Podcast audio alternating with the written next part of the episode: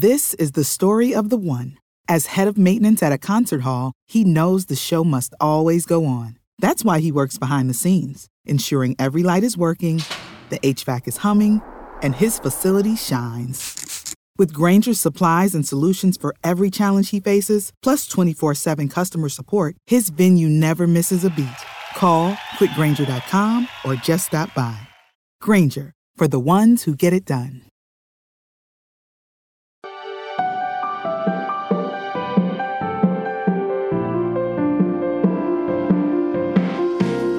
Everybody, welcome to episode 47 of Waking Up to Narcissism. I am your host, Tony Overbay. I'm a licensed marriage and family therapist and host of the Virtual Couch podcast. And I'm excited about today's episode because I have uh, a pretty phenomenal woman who wrote a book called Stronger Than That, which is a domestic violence survivor uncovers the truth about her abuser. Her name is Sarah Doucette and I didn't know enough about her or the book. And I just, I, I want to be as authentic and genuine as I can. But I had her booked to come on the podcast. And I just, I didn't know enough about her story. And then I looked over the book, quite frankly, a few hours before interviewing Sarah. And uh, man, it really changed the whole tone of the way that I was going about the interview. And let me just read the on Amazon. Let me just read the description because I really do want to give you a heads up because we're going to be talking about some triggering things today in the interview, and uh, you'll maybe understand when I read the description. So it says this memoir is an inspirational yet har- harrowing story of a domestic violence victim's search for the truth about her marriage. 21 year old Sarah Doucette married a charming, gregarious, and attentive man. Six years later, she left the marriage, lucky to be alive. Suffering from PTSD and disassociation after years of physical and emotional abuse, Sarah could barely remember the details of her marriage. After her ex husband's death by suicide, Sarah set out to interview those who knew him, placing or piecing together the destructive patterns in his life and how it affected her even years later. It says this book is a cautionary tale about trusting one's inner voice in order to leave an abusive relationship. It's a story of domestic abuse survival that can help others survive their trauma while outlining the many kinds of domestic abuse. So I have read the book. I had uh, read a bit of it when I started the interview, and I was just looking forward to seeing where the interview went. But Sarah was, she was a very enjoyable person to talk with. And even though we were talking about really heavy things, you can tell that she's done a tremendous amount of work since all of this has happened. And writing that book, I think, has not only been a therapeutic thing for her, but I love the fact that she talks about that it, it, we're talking about difficult things and she understands that there are going to be people that may think that she handled things wrong or that they think that she's maybe focusing on things that she shouldn't. But I think that fits so well into the things that we talk about here on Waking Up to Narcissism that ultimately it, you are the only version of you and you are going through life as you for the very first time and you don't know what you don't know. And then it's this process of awakening. And she really talks about her being that pathologically kind person, being drawn to that person with the narcissistic traits and tendencies and and overlooking red flags early and and thinking the best and then just seeing where it almost got her. And then even after the relationship had ended and with the tragedy that that of her ex-husband's suicide how there are still these things these triggers that still come up for her and have required her to do a tremendous amount of work. But I think you're going to really enjoy Sarah and I highly recommend the book. I'll have the link to buy the book in the show. And Sarah, toward the end, I asked her if she would be willing to maybe come on again and do a Q&A. So if you have questions specifically for her, you can reach out through the website, tonyoverbay.com, or you can just send them my way. Now, before I get to the interview with Sarah, I do also want to say you're going to hear a lot of me talking about the Magnetic Marriage podcast because it looks like we've got a date and it's going to be that first week, around the first week of December, that we're going to launch the Magnetic Marriage podcast. It is going to be a paid or subscription based podcast, but it is going to be a fraction of the cost of one therapy session, one coaching session with me. And I, I, I did two more today. We've got so many of them that have already been done. And even walking into the second session, having follow up with people. And these are anonymous couples that have come to me with a variety of problems, people that have never been to therapy, never been coached before and I really, I just did not expect that it would just be as powerful as it is. And I, we're working with all kinds of situations from just a lack of communication and somebody wanting to sharpen their tools to um, infidelity and betrayal and uh, people coming to the table that have had some childhood trauma And I just, I cannot tell you uh, enough that I think it's really going to be something that is going to help you understand that, that it's going to normalize a lot of struggles that people have in their marriage and their relationship. And I really am uh, going to stand in that healthy ego and say that I'm, I am grateful for an opportunity to let people know what couples therapy or couples counseling would actually sound and look like. So if you want more information about that, the best thing to do would be go to tonyoverbay.com, sign up for my newsletter and I will make you aware of that. Or you, you know, and if you're still interested in being a couple, I, we've got interviews lined up for quite a while, but that doesn't mean that we're not going to want to keep having people for, for future episodes. So you can reach out to info at tonyoverbay.com and, and then we'll get back to you and uh, maybe send you a questionnaire and find out a little bit more about you. So Let's get to today's interview with Sarah Doucette. She's again the author of the book Stronger Than That A Domestic Violence Survivor Uncovers the Truth About Her Abuser. Let's get to Sarah.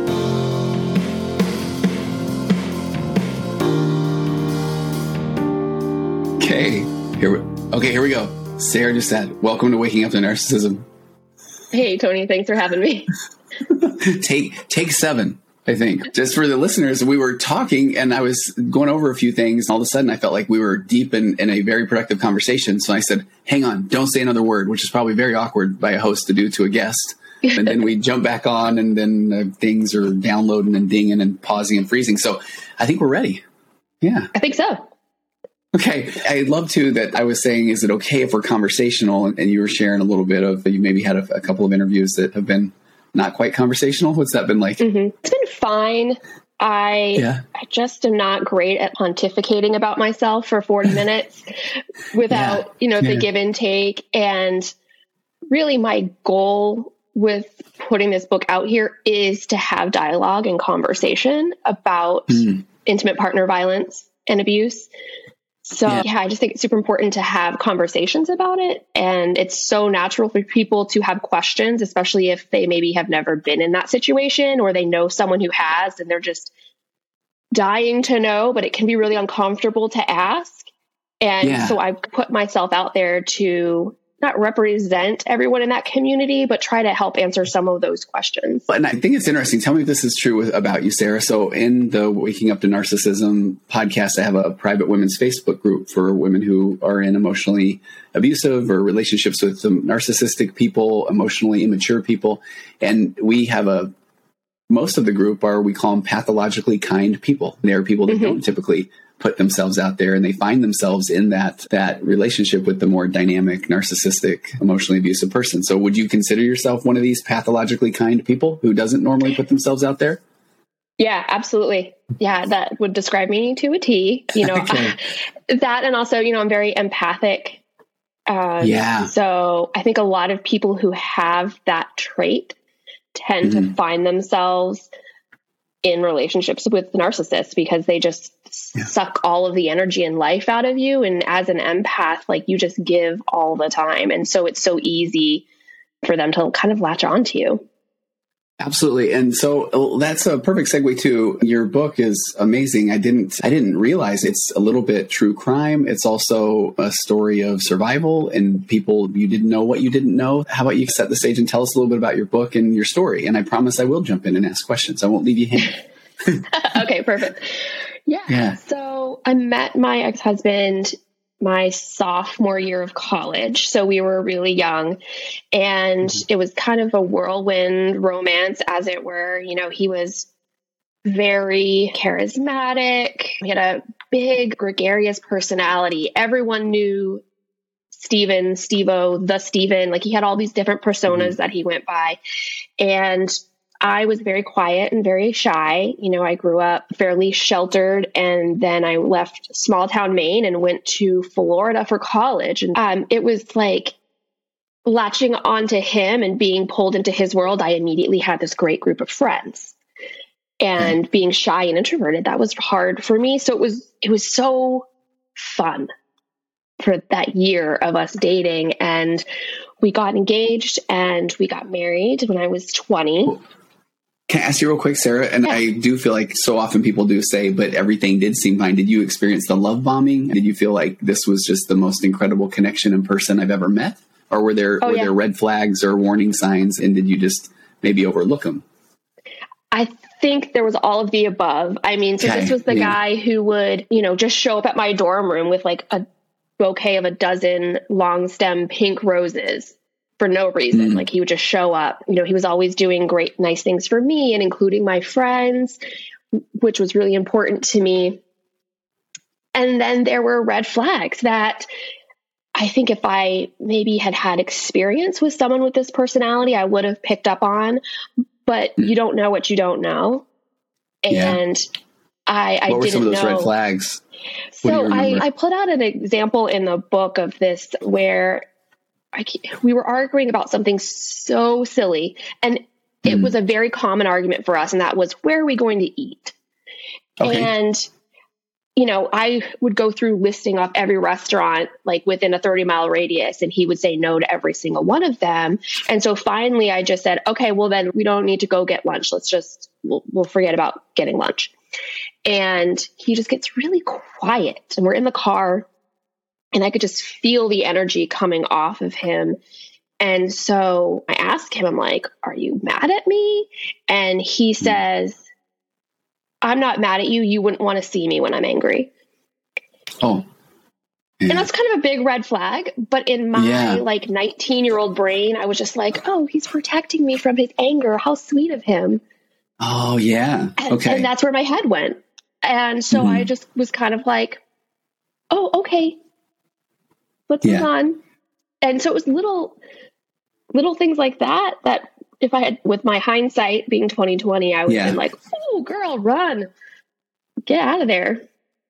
Well, and you bring up a couple really good points too, Sarah. One is I feel like the pathologically kind person is predestined to give the benefit of the doubt and mm-hmm. say, I mean, I love what you're saying, that exact example of always protecting me. Or I feel like so often I hear as a therapist the examples of people saying, oh, I'm sure I read that wrong. I'm sure mm-hmm. it, it isn't as big of a deal as I think it is. And you know, versus the if somebody grew up in a home where there where there was no tolerance for that, would they have just not even attracted that person to begin with? Yeah. No, I, I think it's it's so complicated because I find myself even in other relationships, and this is something that, you know, I mean, I've been in talk therapy since getting divorced. And, you know, one of the yeah. things that I actively work on is not creating excuses for people. Like they don't need me okay, to make excuses good. for them. And yeah. I will do everything in my power to be like, oh, well, they're doing this because. Yeah. And that's not my role. I love it. I do. So, yeah. So, all right. So then you get married. So a year in college and then you get married. And then what was that like? The chapter in my book that talks about right after we got married starts with the simple sentence of the honeymoon was over as soon as it started. Oh, things okay. went south immediately, like in the airport on the way to our honeymoon. Um, his wow. like true personality started just kind of rearing its ugly head. And so our honeymoon was horrible. He had me in tears several times there. And on the way back, it didn't get any better. And so within the first year, and I think this is a super important point to make, and I think a lot of people find you know, shame in this, but within the first year I left. Things got really okay. bad. And wow. I left. And we were living in Massachusetts at the time. My family was in Maine. So I just hopped in my car and I drove home. Hmm. And he came and got me.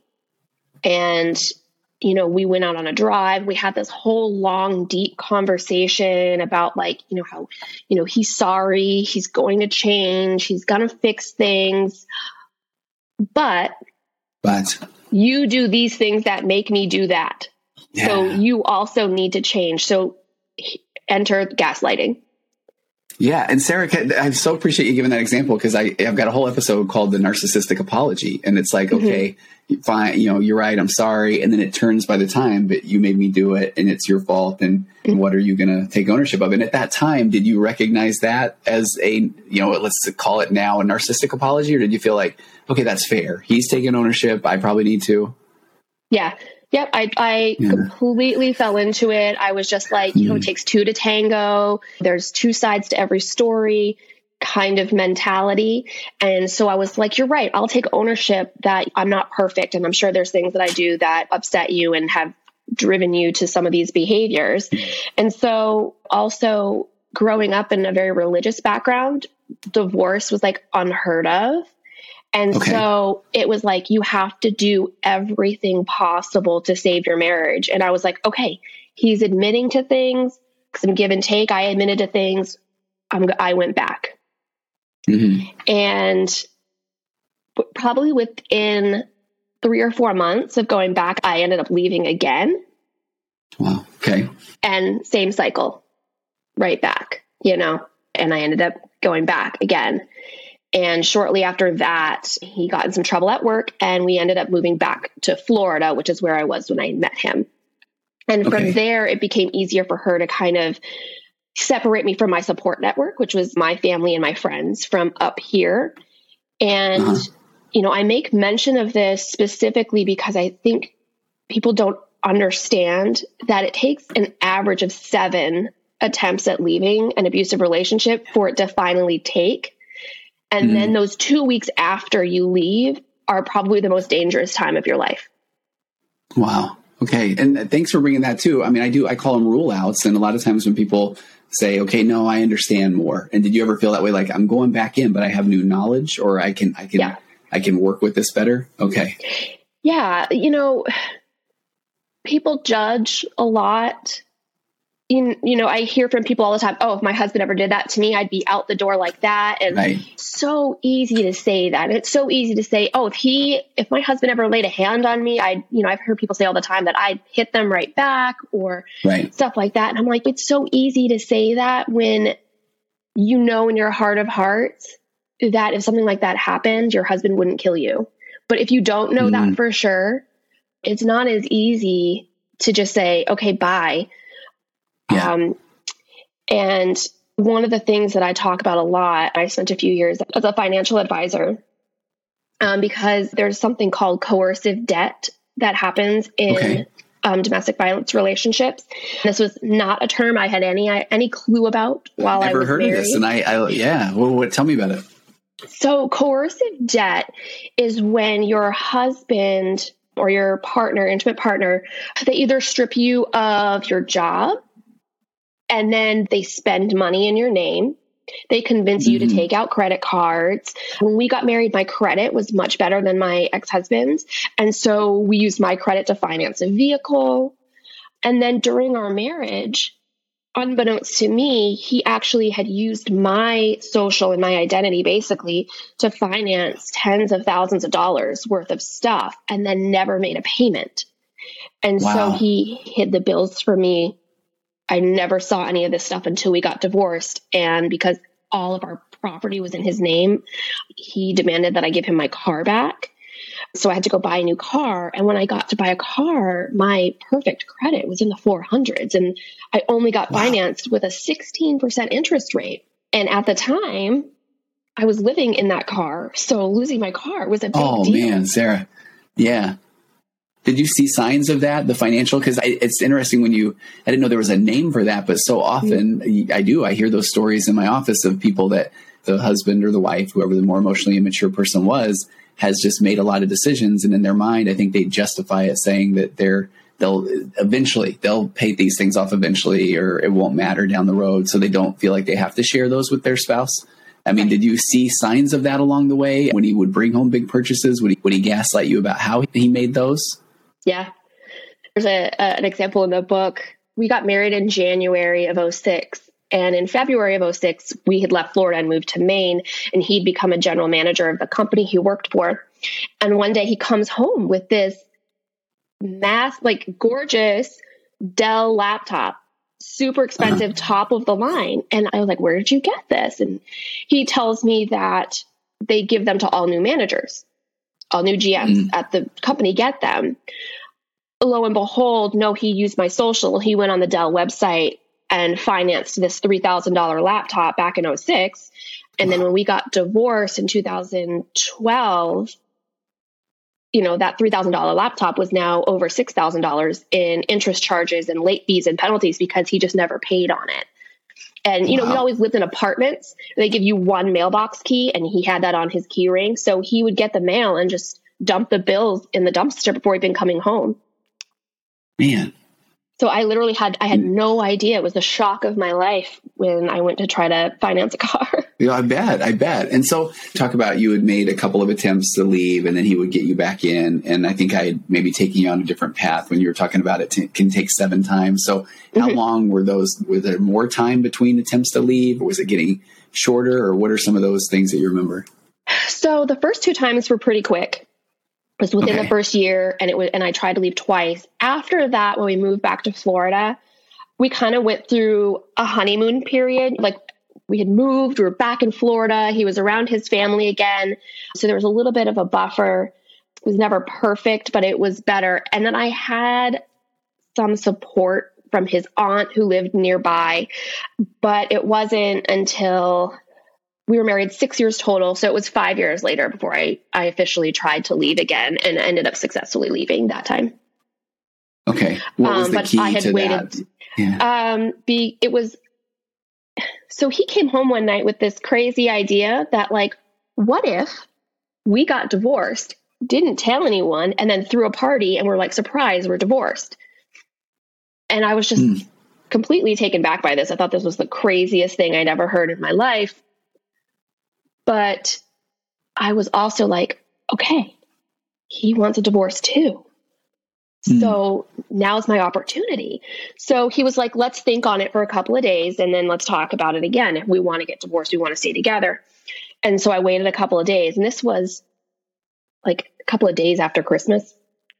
And so mm. I was like, have you thought about it? And he said no. And I said, well, I haven't. I think we should get a divorce.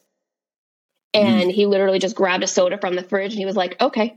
And he like went, he just went to the bedroom. So I was like, yes I'm doing this. Like yeah. he's not fighting yeah. me. So at the time I was like, listen, I'm just going to move myself into the spare bedroom. You can have the master. I'll move into the spare room. There's a little twin size bed. It'll be fine. So less than a week later was our six year wedding anniversary. And mm-hmm. I was home in bed. He came home super late and he was drunk and he spent hours just yelling at me and just like verbally assaulting me. And then finally he like came in and physically assaulted me. Wow. And at that time, I was just like, I was scared for my life. I mean, he had, you know, basically slammed me up against the wall, cracked my head up against the wall. And I was just like, I have to get out of here. It's me or him at this. And so wow. I waited until he had passed out from, you know, all the drinking and I don't know what else he might have been mm-hmm. on, but um and I just grabbed what I could and I took off in my car and never went back. Um wow. Did he pursue you after that? He would text me. Uh-huh. Um, just vile things and just being like really rude. And I relate some of those text conversations in the book. But I went into hiding after that. I worked okay. for a company that had armed security. Um, at the doors, so he couldn't get into me at work.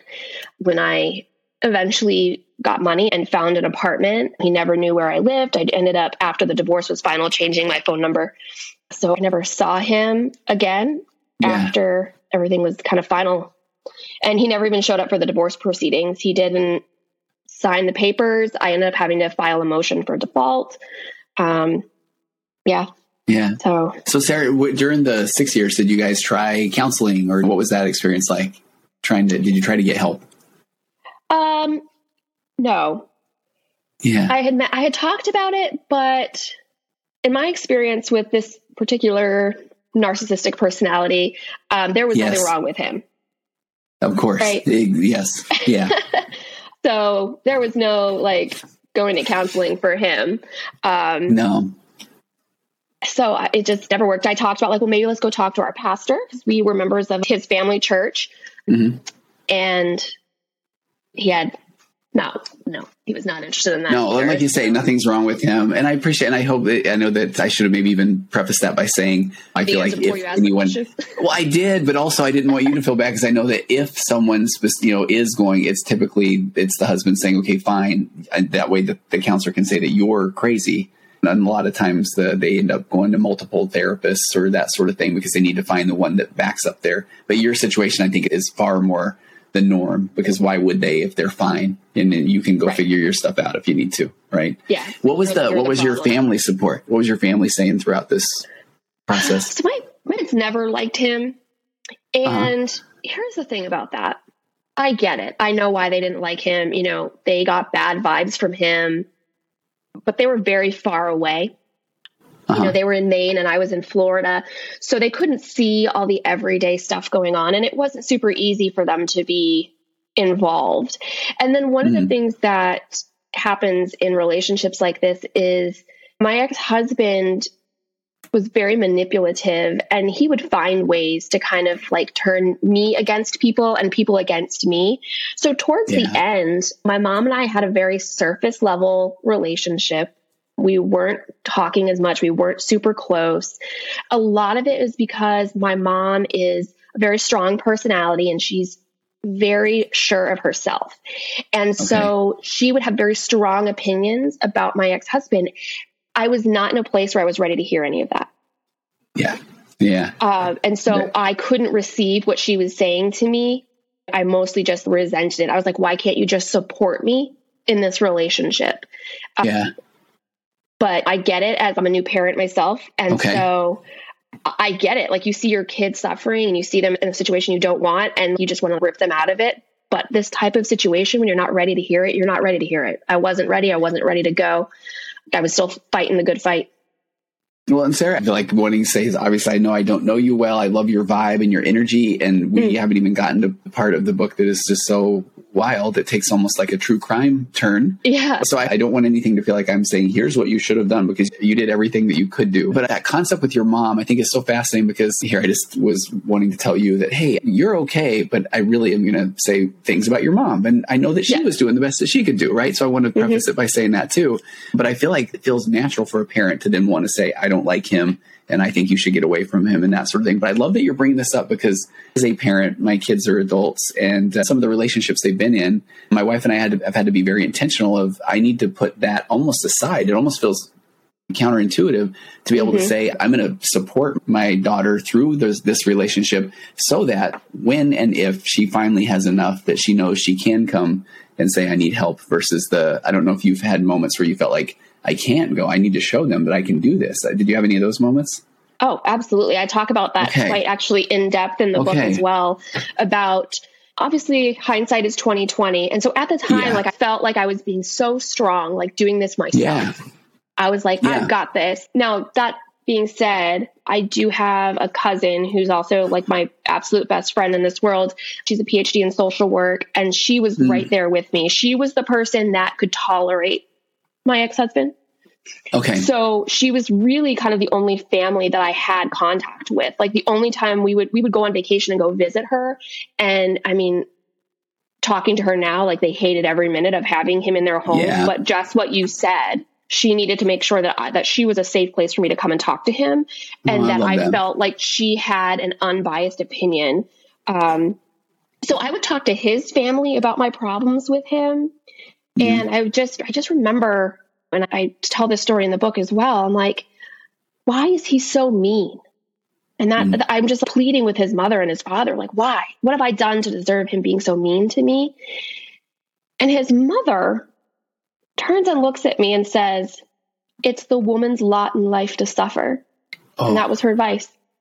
and, and I was see, and, like, and that, oh, no, okay. and I don't, and I know I don't know them as well. And I told uh, Sarah and I talked before, and I said, "Are you okay if I end up doing humor?" And I know this isn't a humorous thing, and I appreciate it. you said absolutely because I want to say if I say bless their heart, I can say anything I want about them. So bless her heart. I don't know her, right? But I yeah. feel like that concept of where, hey, look, if you now all of a sudden say he's bad, then a parent will often say, then apparently you must think that I'm bad too. Mm-hmm. And so then I just need to gaslight you with that. And that's what an yeah. example that is, right? A woman's yeah. lot in life. I mean, I feel like the, the says the person who unfortunately probably was not in the healthiest relationship themselves. So if they can convince others that, well, this is the way life is, then it justifies that that was how their life has been. Right. Yeah. Yeah. yeah oh. It was just, it was just like a moment. I was like, what in the what are we saying right now? And so, you know, at yeah. that point, I just kind of stopped talking to them about it too. Um, mm-hmm. And it was just so insane. And I think I was really nice to her. She and I were very mm-hmm. close. And mm-hmm. I think that she was afraid that she would lose that relationship. Yeah, I think. Yeah, I, so yeah, I think sure. a little bit of her advice was self-serving. Mm-hmm. Yeah, absolutely. Yeah. And that's why I say bless their heart. I mean, people are trying their best. And I know that that is what is, can be so hard. I love that you had, so it was your, did you say it was your cousin that was the social worker? Mm-hmm. Yeah. Okay. And so I'm grateful that you had that example. And when you found out when she said afterward that, yeah, we didn't like him the whole time, did that feel validating or did you have that moment of, why didn't you tell me? What was that like for you?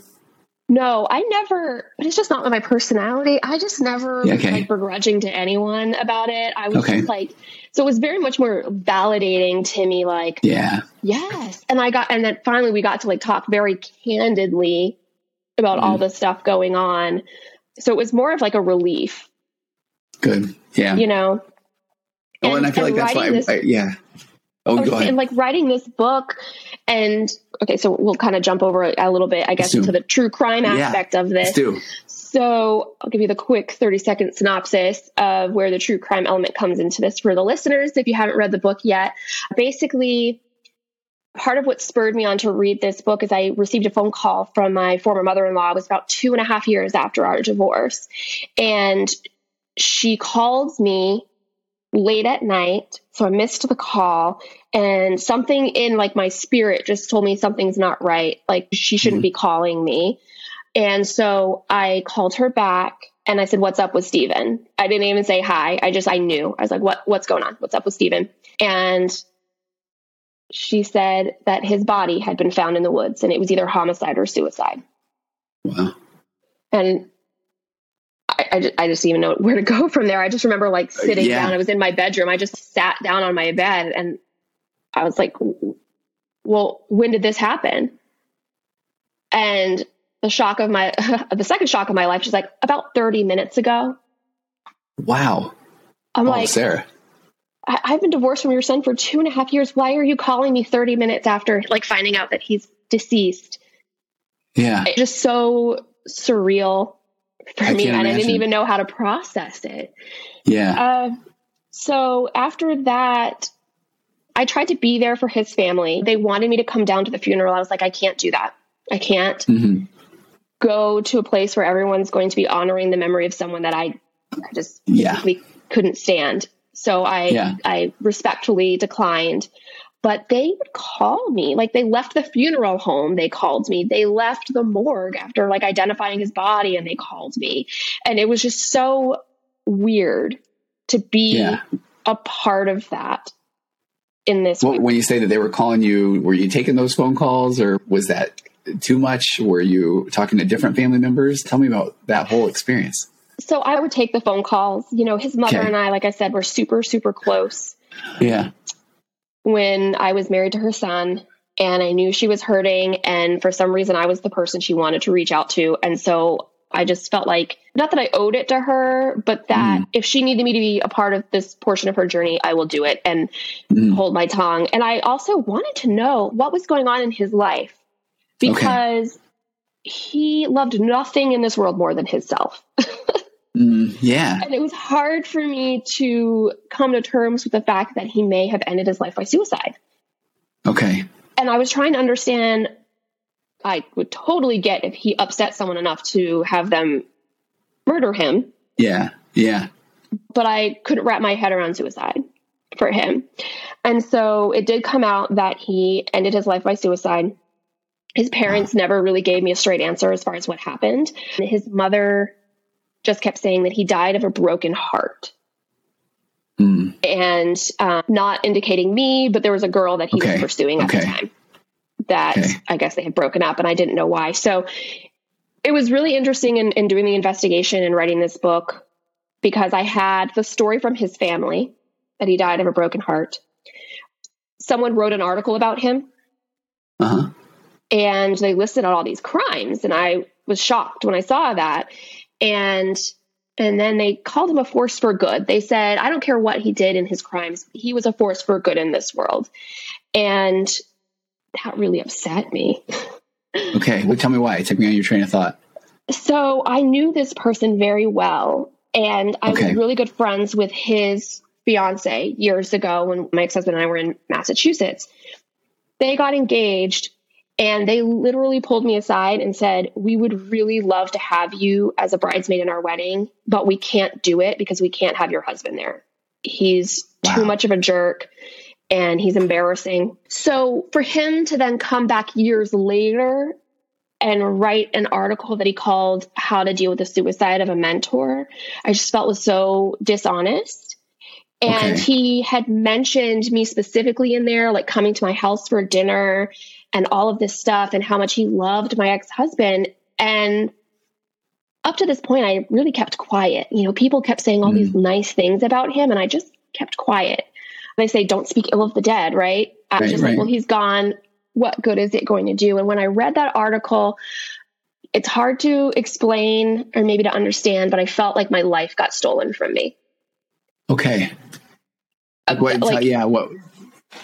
He had invalidated my entire life experience by saying that this guy who had basically ruined my life, right? Yeah. To this day, I'm still in treatment for PTSD. And okay. And then he was like, it doesn't matter the bad stuff he did. He was still to hear he was a force for good, for in the world. Okay. And a mentor. Yeah. And yeah. Okay. And, and, I kind of found my voice that moment. And I, he had posted this article on LinkedIn, all these comments of sympathies to him. And I felt like it was attention seeking. And so I just posted a message back and I just said, I don't know why you wrote this article. Please don't use my life to get whatever it is you're looking for, whether that's attention, sympathy, I don't really know. But you and I both mm-hmm. know the truth about Stephen. Okay. okay. So, you know, what, you should, was there you should feedback to down. that? Within five minutes, the article was gone. Okay. And then he sent me a private message telling me that I'm not the first person to have read the article and told him that my ex husband was a terrible person. And wow. he apologized that he should have taken the article down a long time ago. And then I asked him, I was like, well, how did you find out about these crimes? And apparently he just, I didn't know you could do this at the time. He just called the police departments and got the police reports. And so he shared all of that with me. So these were police reports for charges of felony grand larceny and swindling of over $250,000. And, and Sarah, was that the time when you were with him? Some of it, it was at that time? It was not. So okay. I like to consider myself, if we reflect back to the coercive debt conversation, yeah, yeah, I was his trial ground for that. And so he ended up doing the same thing to a business partner. Okay. And Man. so he got arrested for that. And uh-huh. while he was out on bond, is when he chose to end his life by suicide. Okay. Okay. So, needless to say, had you not gotten out of that relationship, where would that have gone as far as the debt and the ruining your credit, your name, your uh, mm-hmm. uh, financial future? I mean, I, I can't imagine there would have been an end to that. No. And, you know, I also just feel like a lot of times with people like this, they get backed into that corner, which is what happened to him. Like the mask was gone. He couldn't hide himself yeah. anymore, right? Like the police came, they got him. He spent a few weeks in jail until his parents could get him out on bond. It was over for him, the charade. And he had an arsenal of guns. He was an mm. avid collector of guns and loved mm. to pull them out and clean them and play with them and whatever. And I just think about myself or the girl that he was with at the time. If she had been with him, would he have taken either one of us out with him? Like, I don't know. Right. Yeah. And that's real. And I feel like that's where when we, I think you had mentioned earlier, when people aren't in these types of relationships, it's easy for people to say, I'm sure that wouldn't have really happened. But so mm-hmm. says people until it happens. Right. Yeah. yeah. Sarah, Sarah, you mentioned that people reach out to you after they read the book and they're mm-hmm. sharing their stories. What's that been like for you? Has it been overwhelming? Has it been validating or what's that like? It's been overwhelming, but what a complete honor it is to have people okay. trust me with their own story. Mm-hmm. Uh, it's such a vulnerable place to be to say this happened to me as well. And so by me telling my story, I've kind of given people an opportunity to at least have one person that they can reach out to and know that they won't be judged. Yeah. Okay.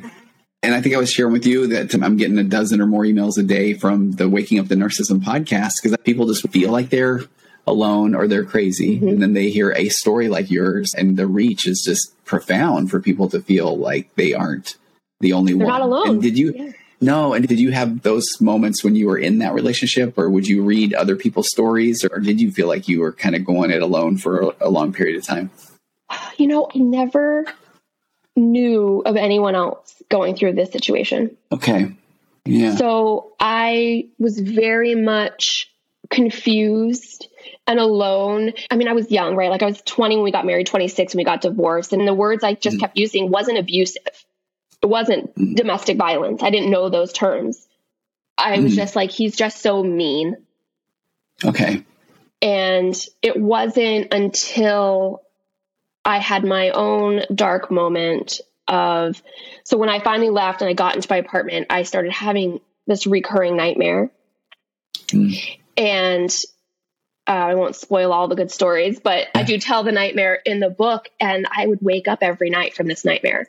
And it was one of those nightmares where you would wake up and still be in the nightmare, and then, you know, kind of finally oh, actually yeah. wake up. And I got really close to my own like struggle with suicidal thoughts. And I just didn't know what else to do. I was like, I, am stuck in this. Oh, How do yeah. I get divorced? You know, I had gone to an attorney. I didn't have $4,000. Like he had stolen all of my money. I barely got into my apartment. Uh-huh. I was hardly feeding myself.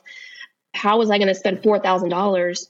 Luckily in Florida, you can just go online and download the divorce papers. And so I just did it all myself. I don't know how I did it did looking really? back. I'm okay. just like, that was crazy. But mm. I filled out my own divorce papers. I walked down. I dropped off the papers and then I drove the papers to the sheriff's department to have him served. And then I waited the 30 days. And when he didn't respond, I printed off the paperwork to file a motion for default on the divorce papers. And I took those down to the courthouse and filed those papers. Yeah. So it was just like, it was overwhelming. Man. There was so much going on. And then I wasn't sleeping because I was having the dream and waking up.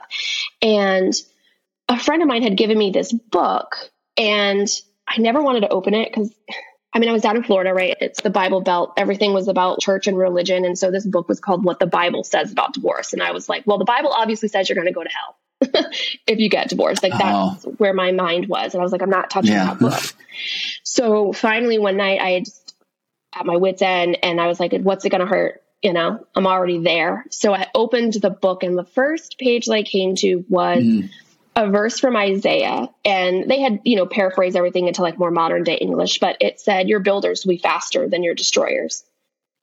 And that was the turning point for me. I am a big fan of lists. Okay, what does that mean to you? Type yeah. A.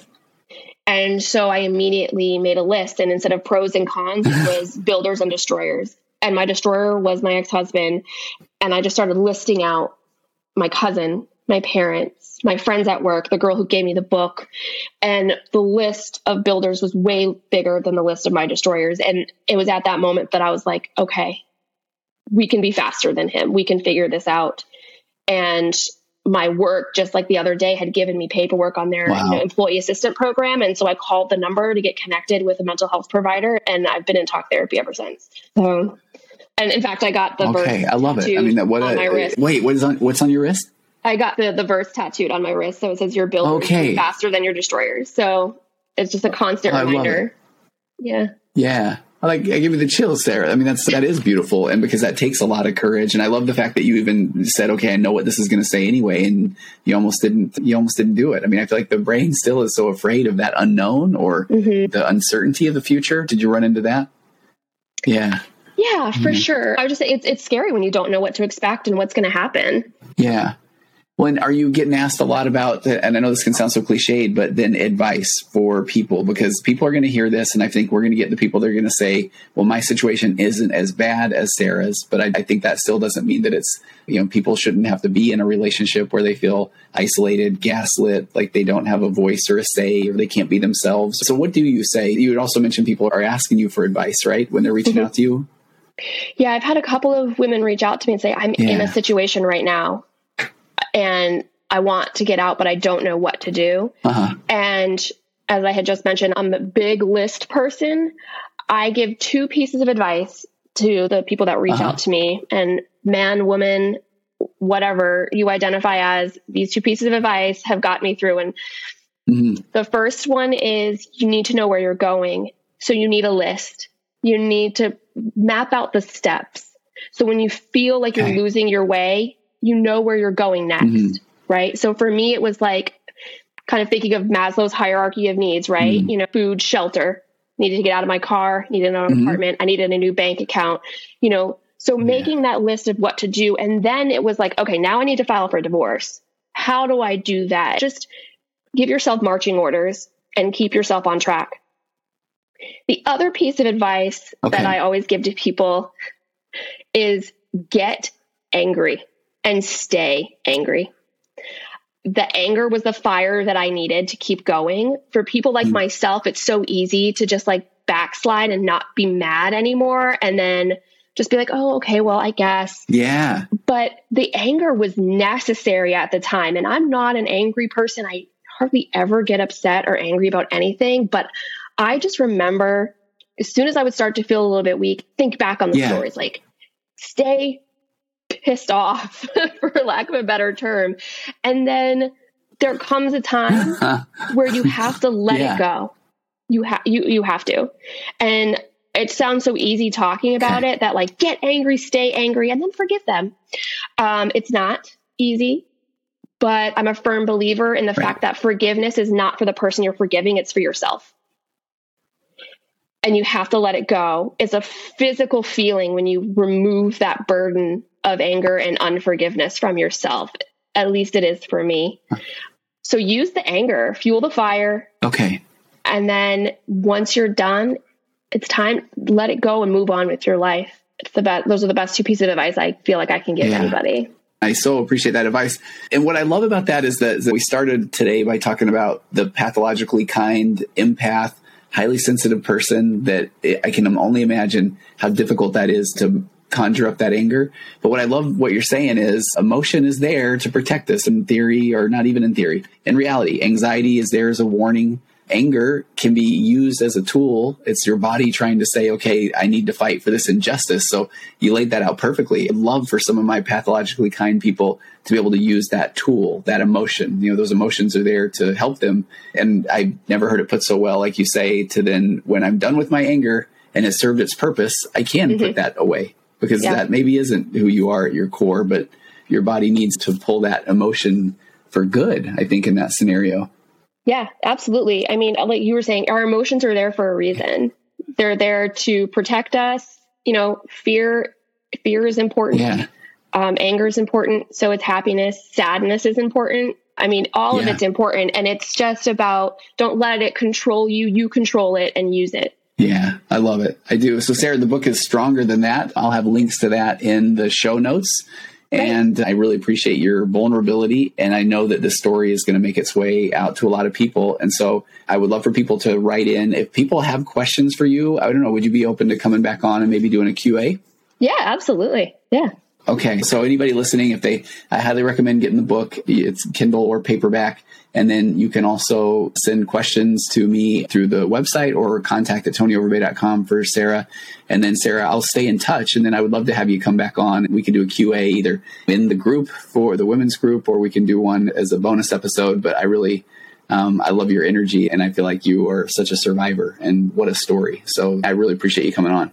Oh, thank you so much. It was really great meeting and talking with you. And yeah, I'd love to answer questions. That's what I'm here for. Okay, perfect. So we'll have all the links in, in the show notes, and I will talk to you again soon. Okay, thanks so much, Tony.